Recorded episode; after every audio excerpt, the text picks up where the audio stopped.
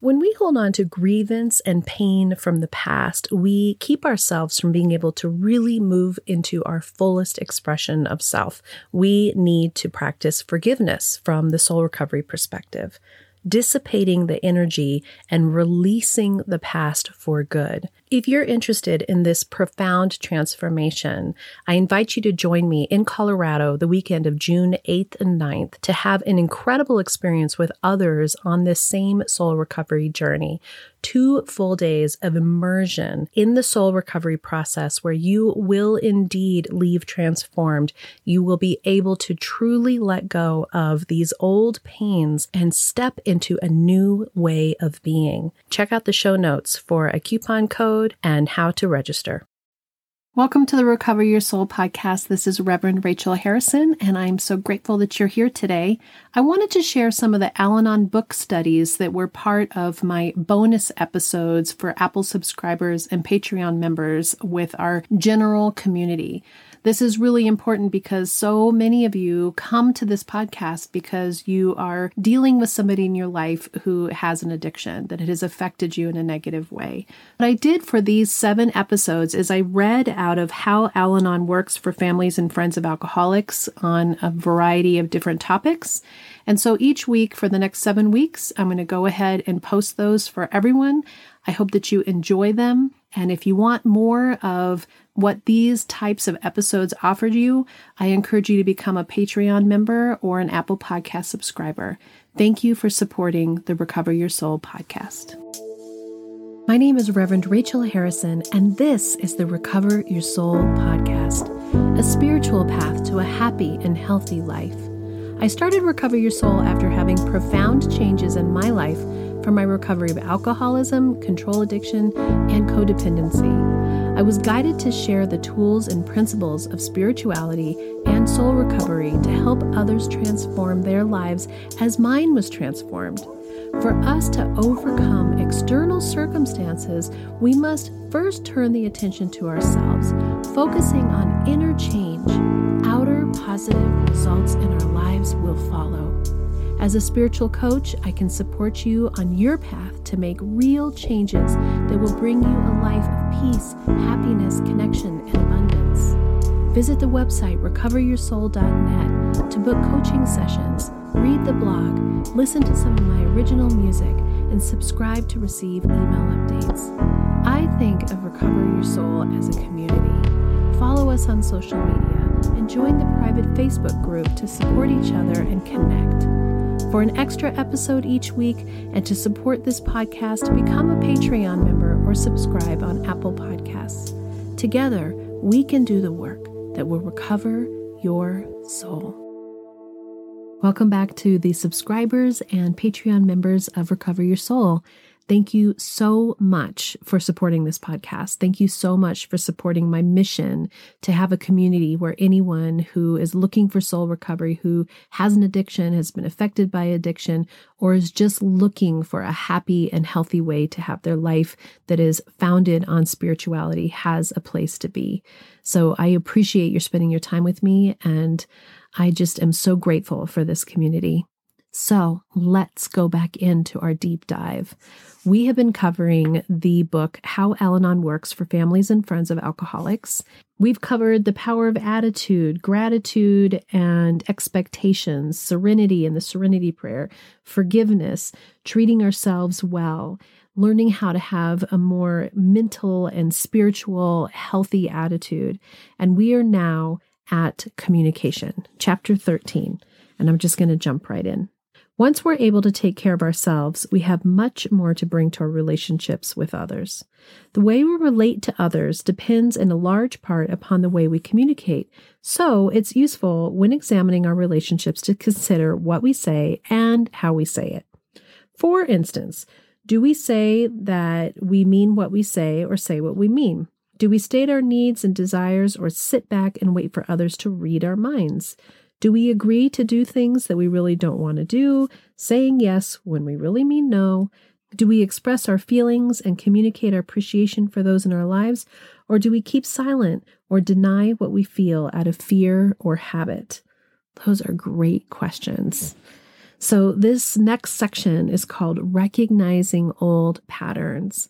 And I want you to think for a minute as I read this which ones of these really connect with you or maybe things that you've actually worked on and give yourself credit and celebration for knowing that you used to have some of these patterns and you've moved past them. Or maybe wondering, oh, I didn't really realize I had this pattern, but maybe I do. Just a reminder to always be gentle with yourself. And this recovery process is slow and steady. And the first step to making change is to recognize what we need to improve. So, none of us are broken. This is not about taking people who are broken. This is about improving who we are and having happy and healthy lives that we take responsibility for ourselves. And if you're thinking, you know, I don't have an alcoholic in my life, this is for anybody who's had an addiction or a behavior pattern or a dysfunction that has affected you in a negative way. Okay, let's start. Recognizing old patterns.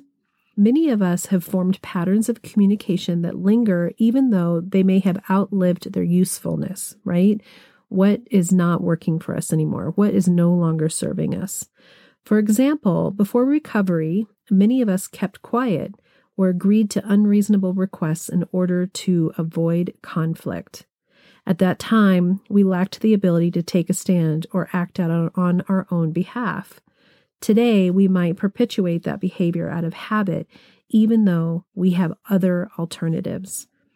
I love this because as we're moving into our soul recovery, as we're having success, as we're growing and learning and changing, we have to also recognize old patterns that no longer serve us.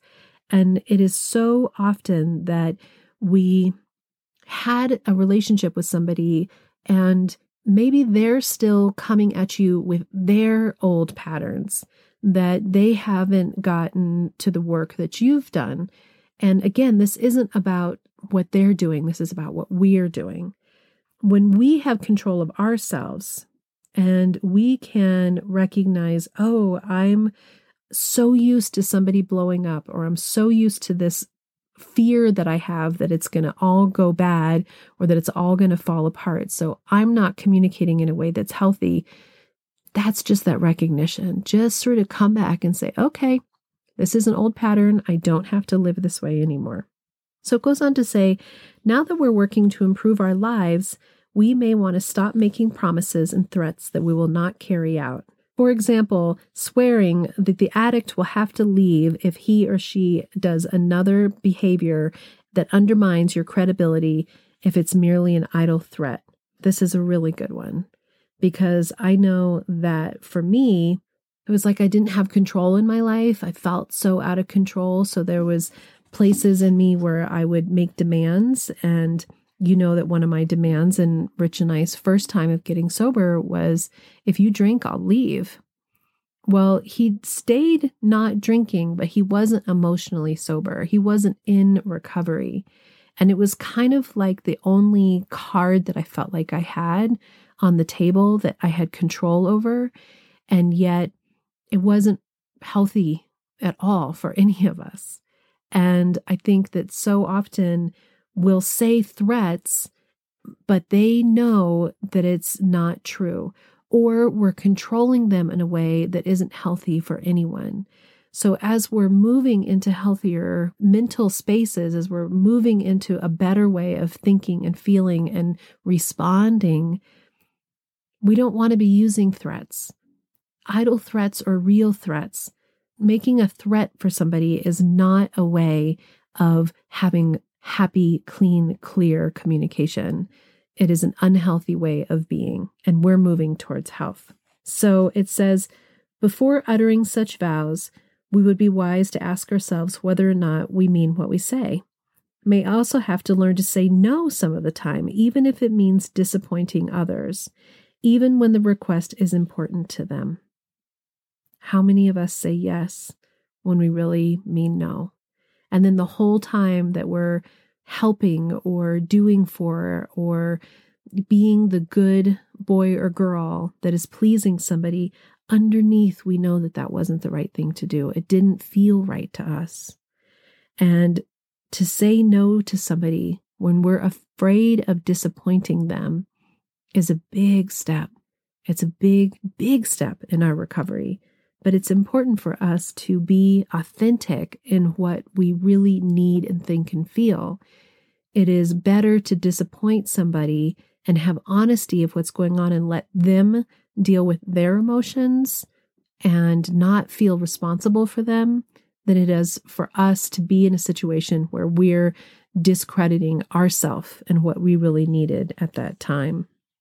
Such honesty is not only good for us, it's much more respectful of other people than grudgingly offered favors laced with resentments. Exactly. It goes on to say, some of us keep our wants, needs, and thoughts and feelings to ourselves, expecting that anyone who truly loves us would somehow figure them out, or at least ask the right questions at the right time. But people, even those who love us a great deal, cannot always guess what's in our hearts and minds, nor is it their job to do so. Part of our obligation to ourselves is to stop putting life on hold while waiting for others to allow us to live it.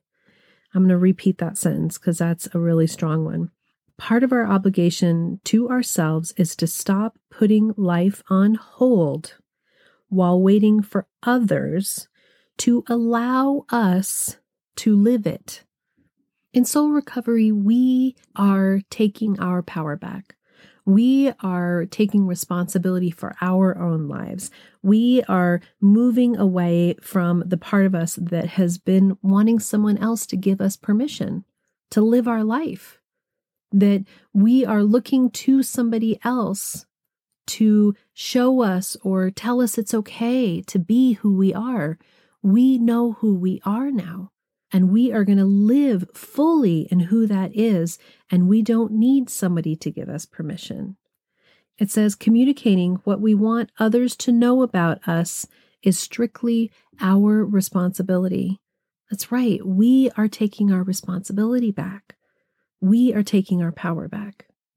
Sometimes we may hesitate to speak out because we fear the consequences of doing so.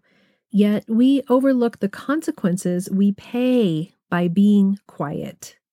Such silence can perpetuate our frustration, reinforce our fear of conflict, and cause us to believe that what we have to say really is unimportant. In this way, we demonstrate a lack of respect for ourselves and for other people. All we have to offer to anyone is ourselves. If we hold back and timidly refuse to risk being ourselves, we diminish our relationships. Can you think for a moment and just close your eyes and imagine that you can be your full self, that you can step past the need to please and to fix and to caretake everybody? That that consequence that we overlook by staying quiet is the consequence to ourselves and that there is hope, that there is a way, that there is a path to lead us to where we can be our true selves. And it can be great change in our lives. And it can just be tiny change in our lives. We are all in different places. But the change begins inside of us, inside of our hearts, inside of our minds, inside of our decisions of how we are going to choose to see the world to interact with people, to share our voice, to have a voice, and that we don't need to ask anyone's permission. And the fear that we have of conflict is actually keeping us from our lives. We can have a voice, we can be ourselves, and yet it comes from a healthy place. It comes from a strength place. It comes from a place of being connected to your higher power. It comes from a place of letting go of all of that past trauma, all those past patterns, and moving forward in your life, having your strength, having your fullness. I love that. Do not have the consequence in your life of being quiet. So it goes forward to say, it is worth noting, however, that if we're dealing with someone who is drunk, violent, using, this kind of honesty may be ill advised. Real communication requires at least some participation from both parties. And if one of those parties is not in his or her right mind, the effort is likely to be wasted. This may even be dangerous. In such a case, talk things over with a sponsor or a trusted friend, and they can help you determine appropriate course of action. This is a really great thing to remember because we're working on our health, we're changing our lives, but the people around us aren't in that same place yet. And especially if you have someone in your life who is actively using, actively dysfunctional, actively in their addiction, they're not in a place where they can feel you. They're not in a place that they can understand you. They are wrapped up in their addiction. Being an addict myself and having gone through this and having come out the other side, there is always hope for that person too. Just like there's hope for you. Just like you have moved forward and done something profound in your life. We just have to hold the space for them to have that opportunity for themselves. We're just not forcing it. We're not consuming ourselves with our lives will be okay if they can change. But we also have to keep ourselves safe. We have to know when it's okay to talk to somebody and when it isn't. That if somebody is under the influence, they're not going to be present for you. They're not going to hear you. They may not even remember. They might be violent. So be conscientious of what times, whether they're going to be open to it, what these communications are, and be aware of those circumstances about is this person a healthy person to have in your life in whatever circumstance it is, whether it's a friend or a neighbor or a spouse or a kid? Sometimes you have to pick you first. So then it goes on to say, then there are those of us who never hesitate to say what's on our minds.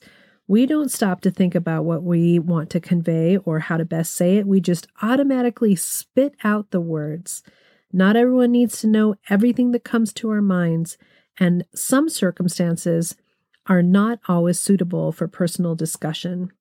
Honesty is a great gift to give to any relationship, but diplomacy and consideration for the feelings of others and the appropriateness of the situation are also important. Many of us benefit from learning the value of silence. This one is interesting because I think this one was me. That I thought that I was sharing my truth. I thought that I wanted to put my two cents in for everything. I wanted to have an opinion on everything. I wanted to make sure that everyone knew what my advice was, what I thought needed to come out of the situation. And especially in dealing with my husband and my kids, it's like there wasn't space for them to have whatever their interactions were going to be. And what I what I realized for myself was that I so was looking for validation in being smart since my major old belief system had a lot to do with not being smart enough that some part of me wanted to make sure that I was putting my smart two cents in and that I just was kind of like nonstop sharing my mind all the time. And as I've gotten quieter, as I've calmed down the way that I think, as I've stripped down all of these old belief structures and pause. That's why there's so many pauses in my speaking when I'm doing my podcast as well.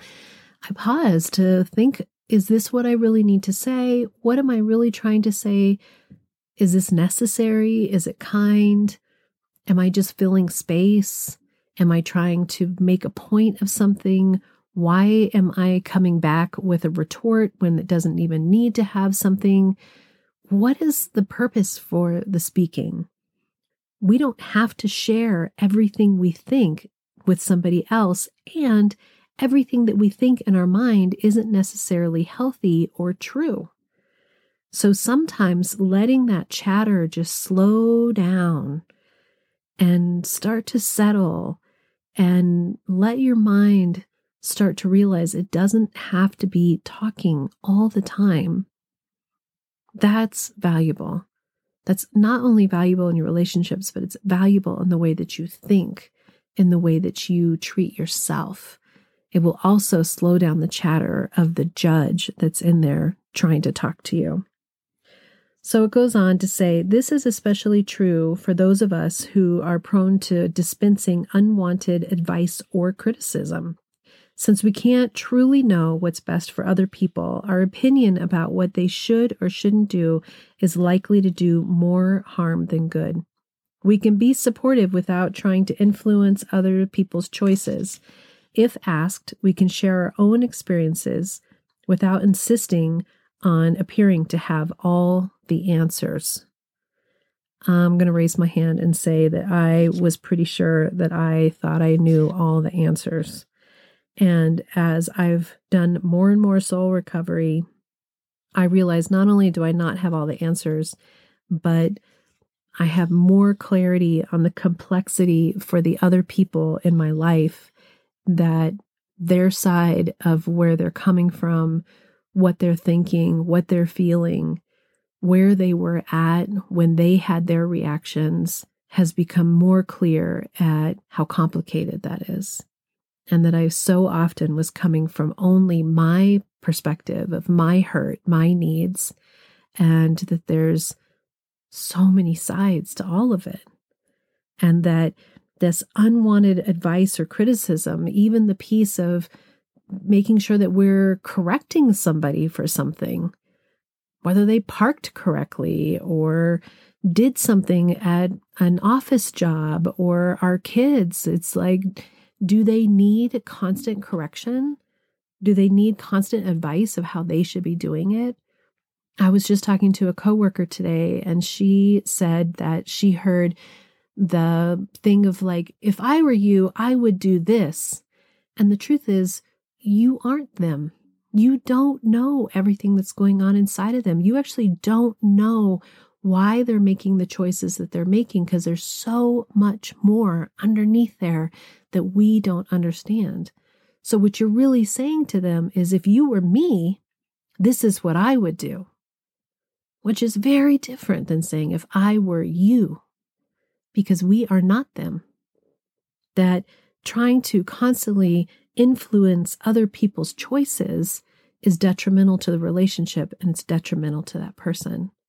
So, not having all the answers sometimes is the greatest answer that you can give.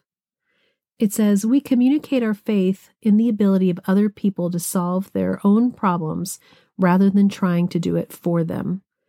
We can learn that sometimes it's best just to keep our mouths shut. We can communicate our faith in the ability for them to solve their own problems by keeping our mouth shut. And it doesn't mean inside of our heads that we're not having some opinion about it, having some heartache about it, having some frustration about it, feeling saddened by it. Those are real feelings. Those are your feelings to have inside of you. But it doesn't necessarily mean that we need to have them out loud. And for some reason, I'm having the memory of Rich and I made an agreement when we got married that we would do two things. One was that we would never lie to each other, and that has 99% been true. And the other one was that we wouldn't say spiteful, mean things. And I've told the story to people many times where, you know, you can shout F you or just terrible, awful things to people. I hate you, or whatever those things are that are in your heart because you're in so much pain at that moment. And you can say those things, but you can never take them back. They're not real. They're an expression of the, the pain that you feel in that moment. But that person forever knows and feels those things that you said. But it doesn't mean that I didn't think them. It didn't doesn't mean that somewhere in me in all these 30 years that we've been together that I wasn't so angry, but I'm proud that I kept so much of that rage, that language that just is so unhealthy inside of me and thought the things and then went and did something about it that was either journaling or art or getting away or whatever it was in those times. Then the times it was actually a lot of drinking. But when we are learning to have new communication with people, you can have that frustration, you can have those ideas. Just practice thinking them and monitoring whether it's something that is kind, healthy, and correct for that time to say, and that it should never be something that's a word or some idea that you can't take back. We always want to be kind. It goes on to say, likewise, those of us who rarely have anything constructive or positive to say must have to be quiet until we can find a more balanced way to talk to others. If the only attention we have ever received was critical or negative, we may know no other way to relate to others, but such negativity is destructive. I was at the grocery store the other day and I don't know why, just talking to this checker, and she asked me something, and I said something about what I do. And she said, Oh, you should tell that to my grandfather. All he ever does, he thinks that the best way to show love is to, is to tell you how wrong you are. And my heart just broke. Because here's this young girl whose entire upbringing was around critical words. You could tell that it has affected her. And it's going to be a long time till she learns how to have communication with people that isn't critical or negative. And that is true for so many of us, but we are not that. We are not that. This does not mean that this is how we have to continue on our lives. You are here doing soul recovery. You are interested. You are listening. You are doing your work. And that means that you are on that next step of learning how to step away from being raised in critical and negative environments to stop, stop the pattern, to stop it here. It goes on to say gossip is equally destructive. Not only do we avoid focusing on ourselves when we gossip, but our disrespect for others reinforces self defeating attitudes about relationships. When we gossip, we create a judgmental and competitive atmosphere in which no one can feel comfortable about being themselves or expressing their feelings. Because gossip undermines Al Anon's healing nature, it's considered one of the three obstacles to success in Al Anon. I think the interesting thing as well in my personal recovery that I can recognize is I used to gossip.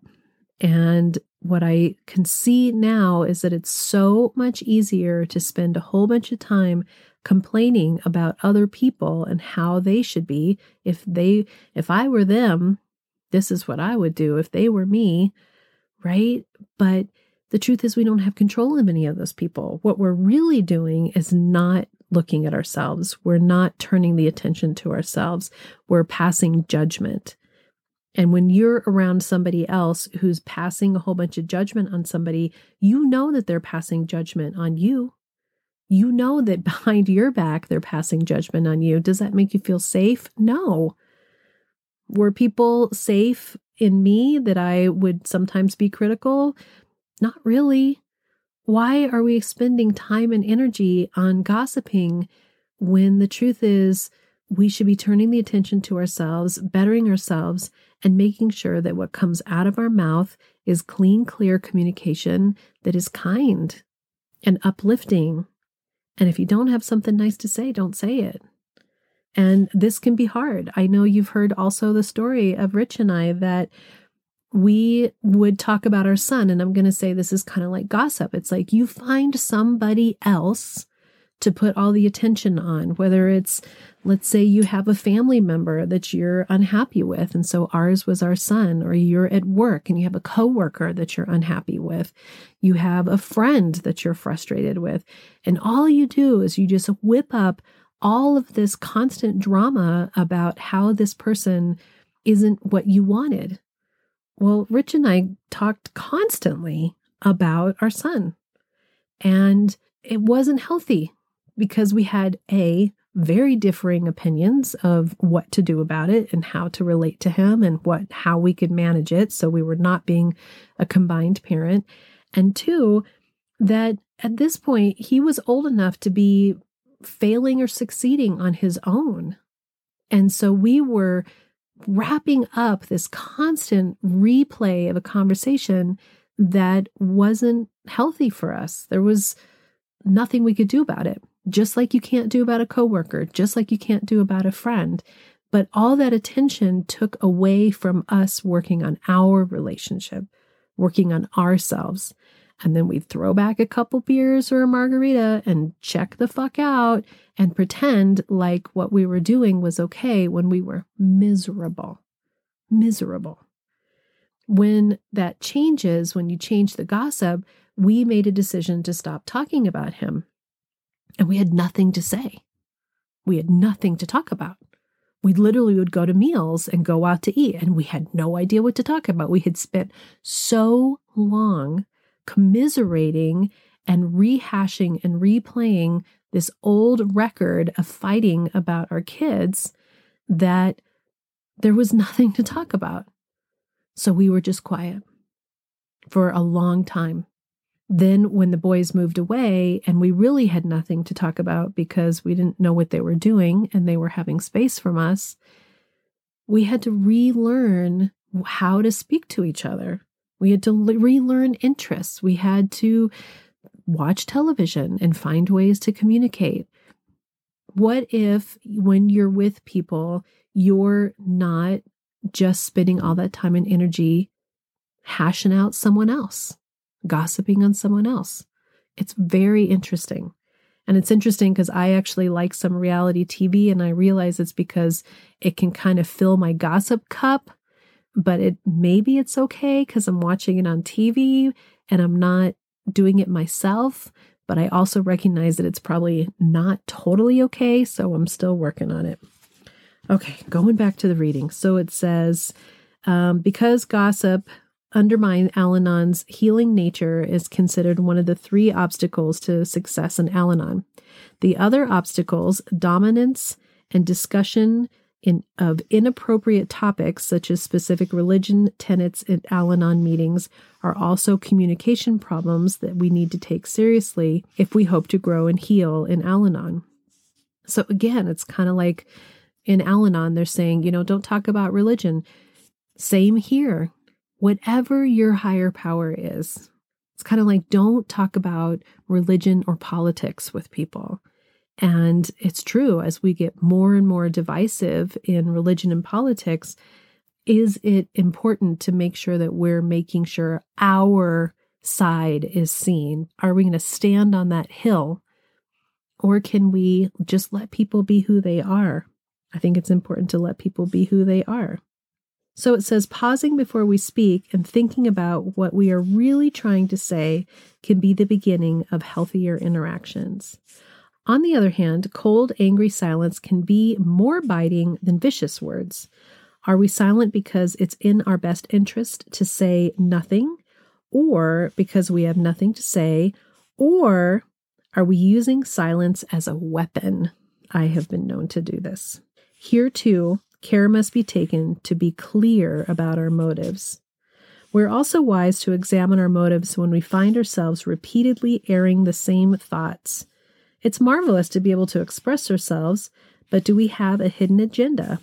When we state our feelings about the uh, actions of another person for the fourth time, it's likely we're trying to make that person change those actions rather than simply trying to share openly or perhaps we're attempting to influence other people's reactions to someone we love.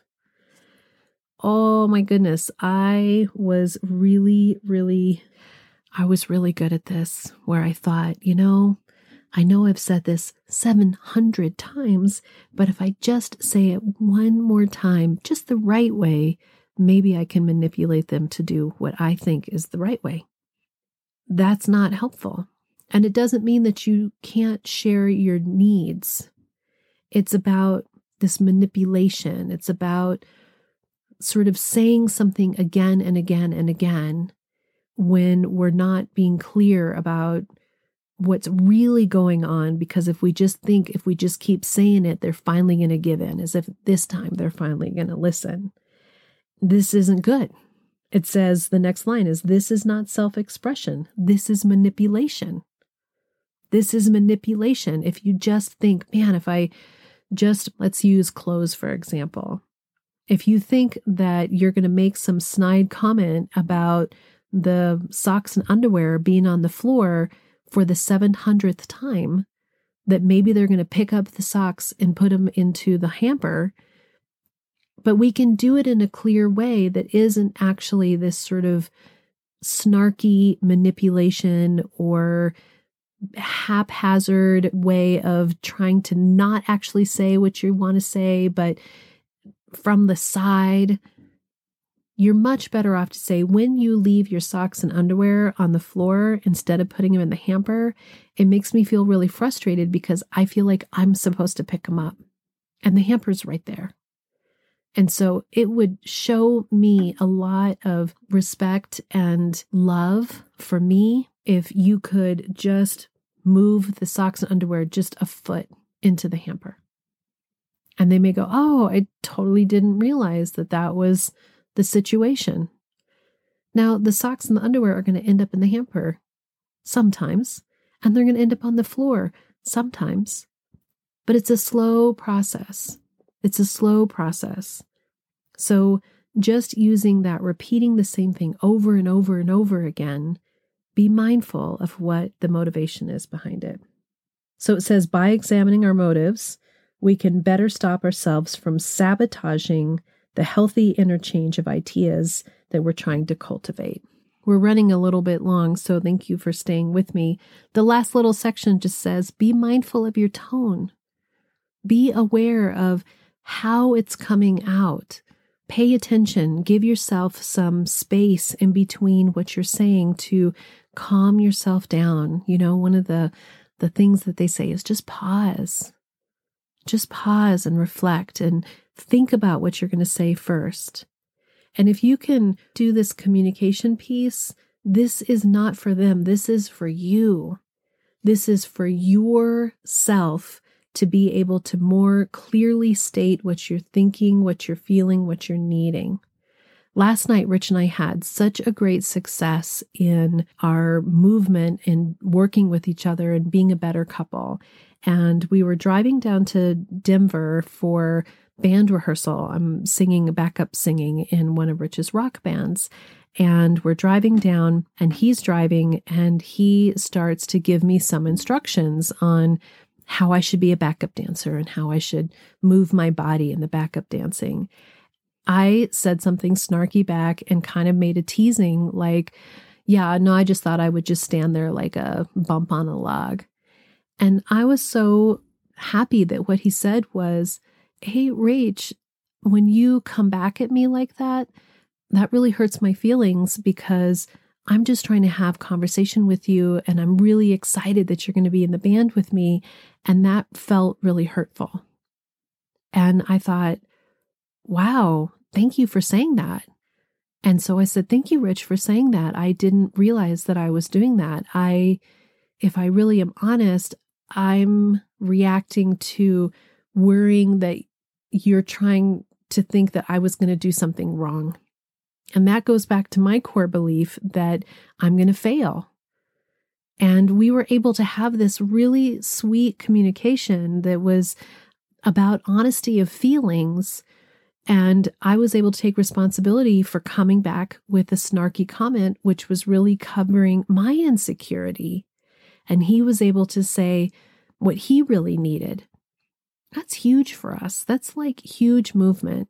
And so instead of like having some crunchy, weird drive down to the rehearsal and not be really in, it allowed us to really connect in that moment and to be honest with each other about what we were thinking and feeling, because there's always something underneath. There's always some depth of feeling underneath that comes from our basic fears. We're not enough and we won't be loved. That's what we're working on in soul recovery to remind you that you are enough, that you are everything, that you are worthy beyond measure, and that you absolutely are deserving of love. And the first love starts with you. So we'll pick up on the book. There's just a little bit left of this part of how Al Anon works, and then we'll start working on something else. I hope this was helpful to you and that it will help you in your communication. Until next time, namaste. Are you wondering how do I go deeper on my path to soul recovery? Or how do I support this great podcast? Well, here's how. Here's your call to action. If you're ready for real interchange and would like to work directly with me, visit the website and book a coaching session. I'm here to support you on your unique path. I'm here to help you let go of the past, to deepen your connection with your higher power, whatever that is for you, and to discover and then step forward into a happy and healthy life. You can also become part of our soul recovery community. One way is to join the support group. It's the first Monday of every month. It's by Zoom from 6 to 7 p.m. Mountain Time, and you can register on the website to get your Zoom link. Recover Your Souls on social media. Of course, there's Facebook, Instagram, TikTok, lots of ways to connect, and there's even a private Facebook group that will allow for more communication and conversation about soul recovery. There is also an extra bonus episode every Friday if you are an Apple Podcast subscriber or Patreon member. I'd also love all of the listeners to subscribe on the website so that I can keep you informed on what's going on with the podcast, the community, with me, and anything that's up and coming and new and great about soul recovery. Also, if you just take a little bit of time to give me five stars, a quick review, and to share the podcast with your friends and family, we're helping even more people to have soul recovery in their lives. If this podcast is providing you spiritual nourishment and inspiration, thank you, thank you for going to the website and pushing the donate button, whatever donation feels right to you. This means so much to me because I have this enormous mission of sharing soul recovery with the world. And your donations, your bookings, your subscriptions, your being part of this community is helping that to happen. Together, we can do the work that will recover your soul.